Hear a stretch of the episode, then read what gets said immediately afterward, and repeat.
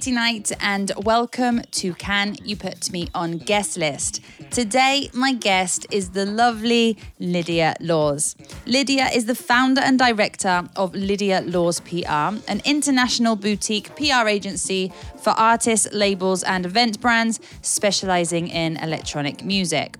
Now in its third year, her current roster includes Sasha, Blondish, Matador, Andres Campo, Last Night on Earth, Ronnie Cycli, and Elliot Adamson, alongside exciting, fresh talent, and has worked with artists such as Dusky, Lee Burridge, Art Department, and All Day I Dream.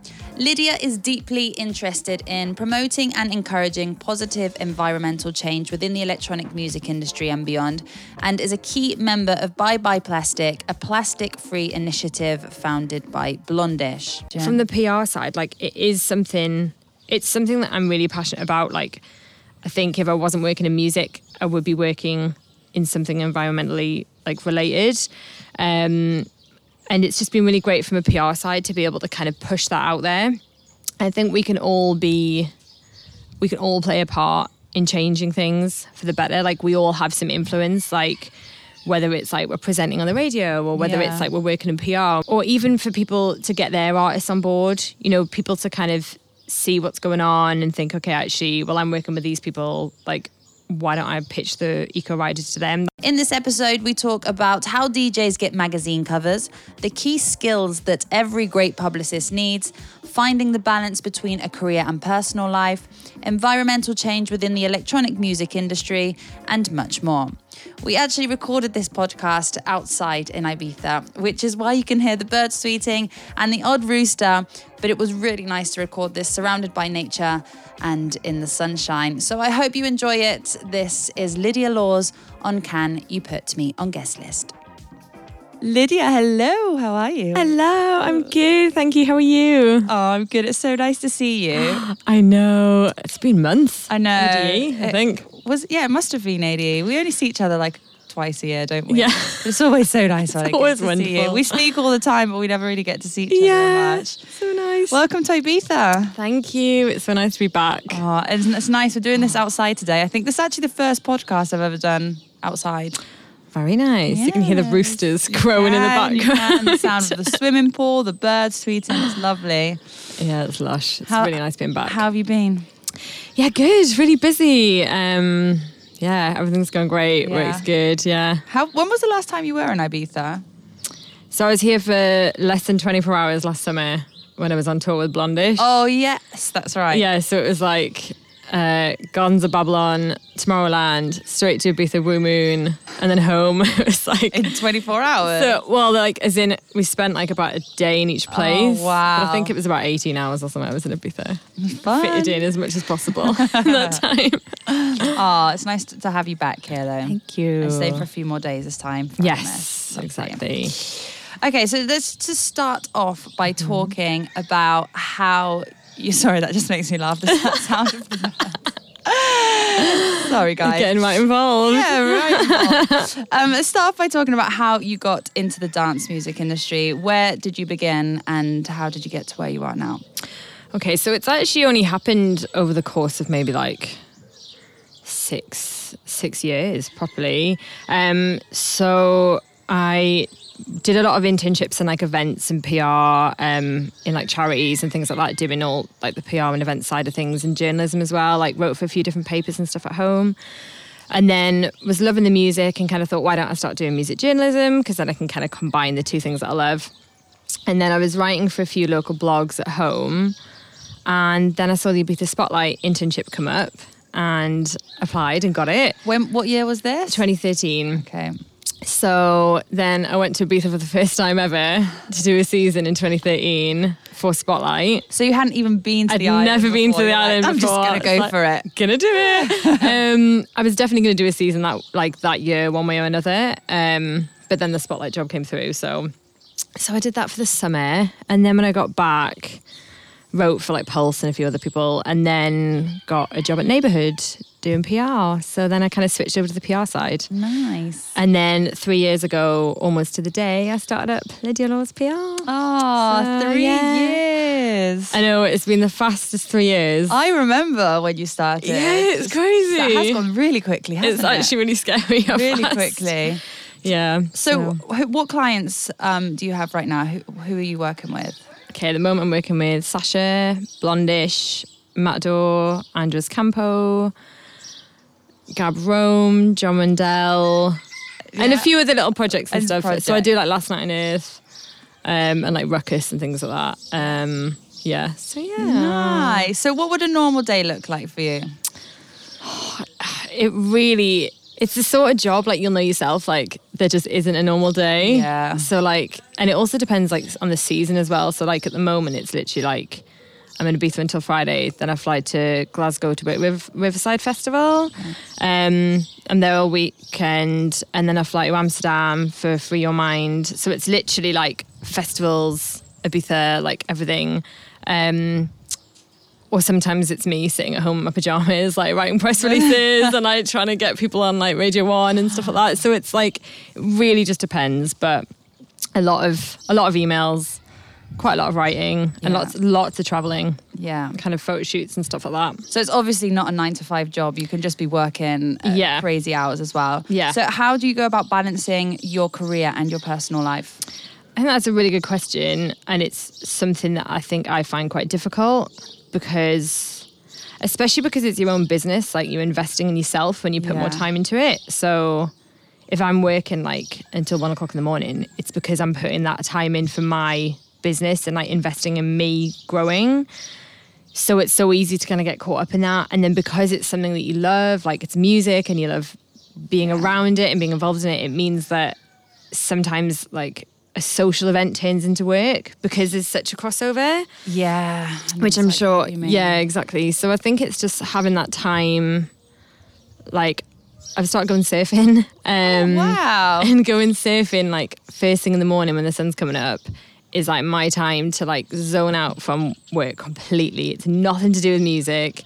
I'm not looking at what the time is. I'm not having to be aware of something and like things like that like hobbies or something that you love that you can do which like you can zone out from everything else Yeah. and just enjoy doing that gives you such a fresher head for when you're kind of switching into work mode I'm exactly the same. Like in the morning, I have to work out. If I'm going to work out, it has to be in the morning because there's no way during the day I would be able to work Yeah. and at 4 p.m. go, I'm going to take an hour's break and go for a run. How do people do that? i don't know how people do that I either feel I always and that's something I want to work on as well because I always feel really guilty when I'm sat at home and maybe it's like 5 p.m. or 6 p.m. and I probably have like an hour spare instead Yeah. of taking that time to maybe watch something on TV or do so, or read a book or do something that I enjoy. I feel guilty for not Yeah. working. I'm like I could be doing this right now. I could be doing Yeah. something else. So it's really hard to try and find that balance and know when that cutoff point is. it is really hard i think it's this thing that we're all like have drummed into us when we're younger like the more hours you work the better you're doing and like the harder you're working and it's like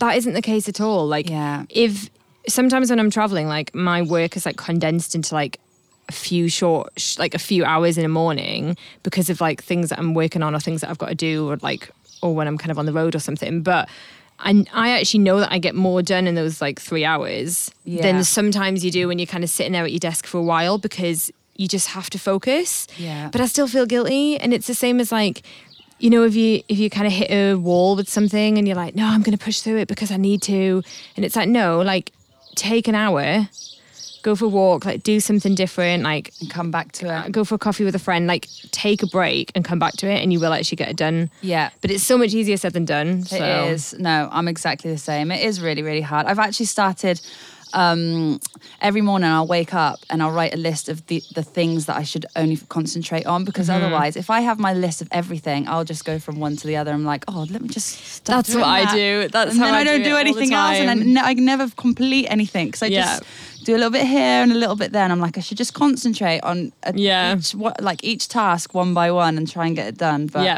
I'm yeah. exactly the same.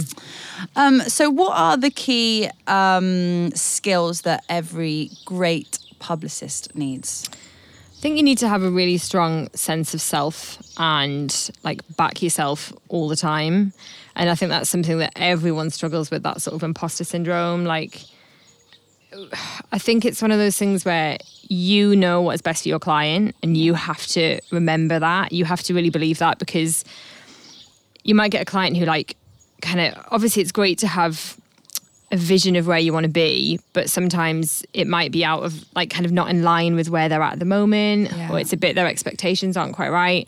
And I think you need to have the strength to kind of be like to be able to tell them what they can achieve or what's possible, or kind of give them a, a kind of more realistic timeline. And sometimes that can feel like you're being kind of like I don't know, a bit of a a bit of a mis- misery guts because you're having to kind of be a bit real with them. But I just think the clients who understand that and respect that, they're the good ones that you want to have anyway. And you need to just trust yourself because you know what you're doing. Yeah. And that's your expertise. I think that's a really key one. And just not taking things personally. Like you get so many no's all the time because that's just how it is. Like you're pitching out so many things and there's so many great artists out at the moment. Do you mean no from like media? Yeah, so you get so many no's from media for things that you're pitching, and you just have to learn not to take it personally Yeah. because sometimes it can feel like just kind of like an avalanche of no's. Yeah. And you're like, oh, this is just too much. But then you'll get a yes to something really special and you'll be like, yeah, that's the good feeling. That was actually one of my questions. I was going to say to you, um, can it be tricky sometimes to get like an article or a cover or something that you want from the media because there is just so much out there and there's so many Yeah. publicists and so many artists. So it kind of feel like a bit of a fight to see who Yeah. can get in. Yeah, it's a bit like, and it can be quite tough as well when obviously, like for me, that's kind of why I work with the artists that I work with, or I'm I'm careful who I take on because you don't want to kind of have too many artists who are similar because then you're pitching. They're kind of fighting for each other. You're almost kind of like fighting them off against each other for like a certain feature because there's only like 12 covers for a certain magazine or you know there's only like however many essential mixes and it's just you don't want to have your clients you don't want to have to play favorites with your own clients Yeah, of course. so it's good to have people in different areas or at different levels and different sounds um but yeah, I think it's just like staying creative with your ideas, um, always coming up with some sort of new angle that you can use, and kind of almost not taking no for an answer as well. If you pitch something and they say no, like you kind of start with the highest level of something you want to pitch, and if they're like, nah, like that's not kind of gripping me, then you'll kind of be like, okay, well, what about we try this, or like, why don't we like go down this angle instead, or you know maybe do something on social media, or like do something filmed because that's something that Yeah. they, that artist really likes to do. So it's just kind of playing to the artist's strength and just yeah, kind of not taking it personally when there's a no. Um, I bet it's great actually. Now you just mentioned social media, that now if if you can't maybe get into the magazine or the platform, at least there's like the option of social media now, and anything Yeah. can be done. Yeah, exactly. If if your artist is kind of open to doing like video features and stuff like that, it makes things a lot. It Yeah. opens up a lot more doors, definitely. Yeah. What should an artist um, look for in a publicist before deciding to take them on? Well, I think they should just look up Lydia Law's PR. To be honest, just um, go on my uh, Lydia Law's Google PR. me and all my uh, wonderful successes. No, um, I think I think the most important thing is is like going with someone who knows your sound, knows where you sit in the market, and you feel is going to have the time for you. So, for example, if I'm putting a pitch together for an artist, I'll make it really clear in that pitch that I know them. Like, I know what sort of music they like, uh, that they're playing. Sorry, I know what they like.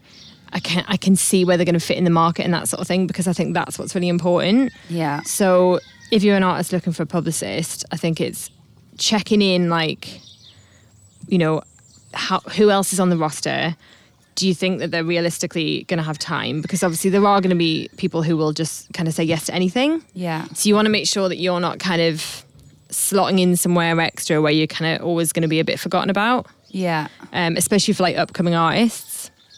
Um, It's kind of what you were saying before, making sure that there aren't similar profiles on your roster as well, right? Yeah, I think, I mean, to be honest, that's really the, the publicist should be the one to kind of be honest about that decision. Yeah. But I just think it's quite handy for the artist, especially if you're taking on a publicist for the first time, to have a bit of a kind of clearer idea.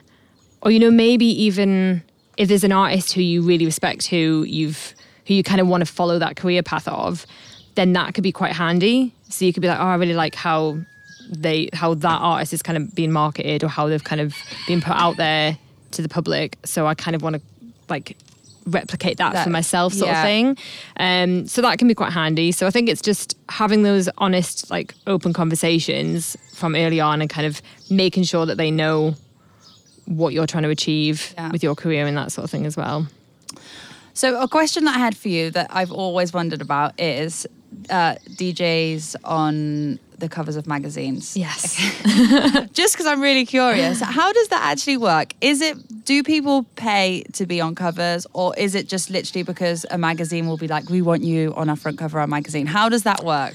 okay so it's a total mix so some of them are paid Okay. um, and some of them you pitch for or they'll come to you so like the sasha dj mag usa one that we did a couple of that i did a couple of years ago that was i pitched that so then you obviously have to put together the big pitch for it um, I think the one that he did for DJ Mag UK, they came to us and they were like, "Okay, we think it's time for another Sasha cover." Yeah. Um, I can't remember at this point, but yeah. So it it depends. So a lot of the time it'll be you kind of pitching for something. Um, especially with the likes of Mixmag and DJ Mag. Yeah. It's like so. I think when you're putting together a pitch for a cover, you need to have like three key things.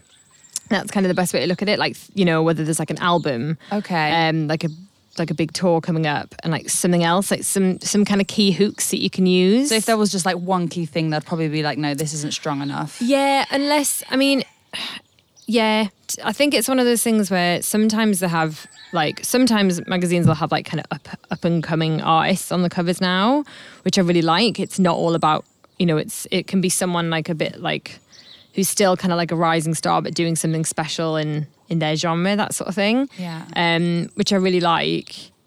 But yeah, I think it's about having that hype or that kind of momentum behind the artist and there's some really cool things happening and there's like a bit of a mix of stuff going on. So or if it's a really special album or if it's a special anniversary of their label, that sort of stuff and then there's Yeah. a tour around it. So I think there needs to be quite a lot of like power behind Power. it. Yeah. But it all just all depends. Yeah, and obviously it depends what they want to do with the other covers. I mean, this is just this is just my my personal opinion, I mm, think. yeah. But it's like obviously they'll kind of look at the I would assume that they look at like the 12 months and they're like, okay, so if we've got this person on this cover, then we don't want to have two people who are too similar Yeah. or in the same kind of like maybe the same residency or something. Just as a that's kind of a Yeah, no, I Guess guess from my they're not going to have yeah. like uh, January somebody and then February somebody that's quite similar. So yeah, of exactly. I think a up. mix, yeah, like Yeah. diverse, yeah. Um, so you're deeply interested in promoting and encouraging positive environment environmental change within the electronic music industry Yes. and beyond. In what way have you been able to contribute to this change with your work so far? So at the moment, I'm working with. I've worked with Blondish for the last couple of years, but um, Viv's launched her. We've launched her like Bye Bye Plastic initiative, which is basically all about changing. So it's kind of like a two-stage thing. It's getting artists to sign up to like an eco rider. So they're not going to have any plastics on their rider. So everything in the DJ booth and stuff like that backstage is going to be plastic free. Wow. So it'll Have a be lot of artists changed it? so many artists. Really? Yeah. Wow. So many What a artists. great idea. It's amazing. Like, I don't. If I start saying names, I'm definitely Yeah. going to miss some people off. But some massive artists have signed up for this. Like some agencies, some of the like the kind of biggest agencies have signed up and are like rolling out across their whole roster. Roster. It's just huge, and I think it's been and it's so simple. It's just such a simple it's idea. It's such a It's so simple idea, and and it's so easy for people to do. And yeah, so then the next bit is kind of, and part of the rider as well is there's a contact that you can, like a, a hotline you can contact for Bye Bye Plastic, where one of the girls is kind of giving, basically she'll kind of give you, she'll, you can consult with her and she'll suggest some like plastic free alternatives. So they've done like so much work into kind of what, you know what we could be using instead of plastic cups so like and they've also kind of researched all the different compostables and biodegradable stuff to see what is actually what is actually really going to be compostable you know because some of these things it says compostable or biodegradable but actually it has to be at such a high heat that you wouldn't get that naturally anyway Ah, interesting. so there's kind of this whole other level to it. Um, and they've kind of like done all that. So yeah, so we basically are kind of in the process of launching and rolling that out. Um, and it's been really great being a part of that from my side Yeah, because from the PR side, like it is something. It's something that I'm really passionate about. Like, I think if I wasn't working in music, I would be working in something environmentally like related. Um, and it's just been really great from a PR side to be able to kind of push that out there. I think we can all be, we can all play a part in changing things for the better. Like we all have some influence, like whether it's like we're presenting on the radio or whether Yeah. it's like we're working in PR and we can kind of like, or even for people to get their artists on board, you know, people to kind of see what's going on and think, okay, actually, well, I'm working with these people, like, why don't I pitch the eco riders to them? That sort of thing. Yeah. Um, How are clubs responding to the to the changes in the riders? At the moment, I think it's pretty positive. We're kind of we've got a few kind of ideas up our sleeve, and there's some things that are going to be launching, and there's a there's a couple of bigger brands. There's a really big brand that are kind of making quite a few changes at the moment, and I think in the next couple of months we should see Changes. some changes. Um, and I think when that happens as well, I think it'll be that'll kind of be a catalyst to everyone else kind of joining in. I think once once everyone starts doing it and once the alternatives are made clear and it's shown how simple it can be, yeah. I think that it's just a no-brainer. Yeah. to be honest. And you're also doing the beach cleanup as well, aren't you? Is that part of Bye Bye Plastic? Yeah, so we have so we put together a panel for IMS this year. So it's saying bye bye to plastic, how the music industry can evolve together for a greener future. So it's going to have loads of really great people on there from like Oceanic and like Ibiza Preservation Foundation and like um, Orca Sound Project and that sort of thing. Um, and then after that, we'll be doing a beach clean. So we actually did a beach clean last August, which was really popular and successful. Like loads of other brands on the island got involved. So yeah, so we're doing that on Thursday, and then the plan is to carry on doing them over the summer and kind of like partner up with different events and different brands and stuff, and kind of do different ones. And then yeah, I think like you know, I was thinking like if one of the clubs partners with us and does a beach clean, like they can offer perhaps they can offer like wristbands or like cheaper entry Yeah. or something to people who come to the clean, like little initiatives like that that we can use to kind of get like the workers Just makes involved. Do you know what I mean? Because when you think people about that are on this island as well. yeah, and you think about the amount of people who come and the sort of state of the beaches Yeah. halfway through the summer, and it's just that if we can find a way of motivating those people to like clear up after themselves, which Yeah. sounds ridiculous, but or you know get involved, then yeah, Yeah. Are there a lot of big festivals making changes as well? yeah. I mean, like festivals like DGTL and uh, Tomorrowland are like really kind of really good with that sort of aspect of things, like the whole like leave no trace and good. Tomorrowland with their um like the the leaf stage is all kind of like green, like eco, um, like no plastic, that sort of thing. And then also like Glastonbury, uh, banning the banned plastic bottles, like s uh, single use plastic bottles this year. So yeah, so I think good. there's a lot of stuff happening. Uh, Glasgow are also doing like a big um, like stage with Oceanic, which is going to be like made out of pl- like plastics. Oh, and, wow. And then I think all the riders are going to be like, you know, kind of plastic free and everything. Yeah. So What in what other way can um, people in the industry contribute to the change? I think I think just like keeping the conversation going at all times and also keeping themselves aware of what's happening. Like it's so easy to kind of be a bit of an ostrich with everything that's going on and kind of bury our heads in the sand a bit. But like there's some really interesting articles. I think it was like Martin Guttridge Hewitt, one of the journalists for DJ Mag, I think it was. He did a feature about how the music industry is like impacting the environment. Um, and that was a really interesting read. It's things like, you know, like the travel, like the touring, like all that sort of stuff. Um, kind of actually like educating ourselves on those things Yeah. and seeing how we can maybe help.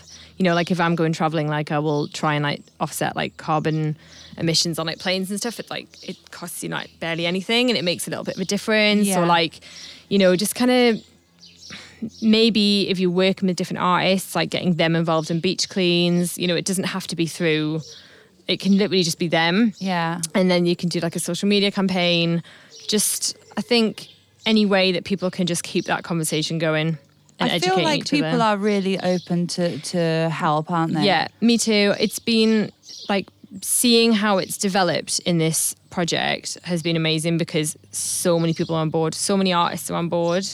And I think a lot of even though it seems like such a simple thing, it hasn't been done. Do you know Yeah. what I mean? I think I think now that people see how simple it is, they can make those changes and it's actually just just gonna be positive. I bet it's really nice for you to work on something like this as well because it's, it's something different. Even though it's in the music industry, it's it's a different kind of project and really positive as well.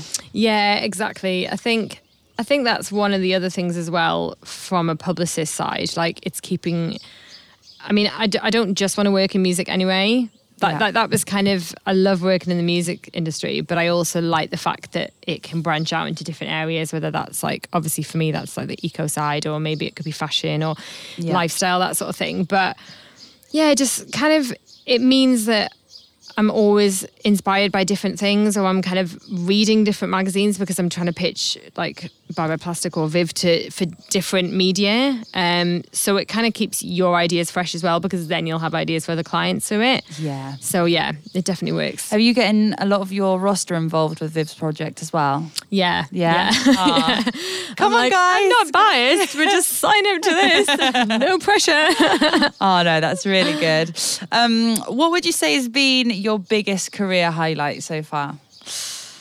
Oh, okay. Um, I mean, obviously things like getting like magazine cover. Like I think getting my first cover, my, which was Sasha's DJ Mag USA one, was like a proper moment for me. Yeah. Um, because it was just like, yeah, I've done this all on my own. Like this is all my work. Um, and then obviously there's things like Essential New Tunes on Pete Tong and like Annie Mac Hottest, Hottest Record. That sort of thing is like a really special moment. Um, but I have to say, I think actually just launching my own business and Go on, like girl, good on you. literally, I couldn't have imagined it would yeah. work out so well. Oh, you've worked so hard though. You should be so proud of yourself. I, you know what? I am actually really proud of myself. Good. I love it when people I'm gonna say just that. say yeah, actually, I am. Um, so that's definitely been my biggest career highlight. Oh, I think. Nice. Definitely. Thank you so much for chatting with me. Thank you for having So, me. so nice. And it's so nice to see you. You too. Uh, I've got a couple of days of you here on the island. I know you'll be sick of me by the end of it. Never, Never. ever. Thank you, my love. Thanks, love. Bye.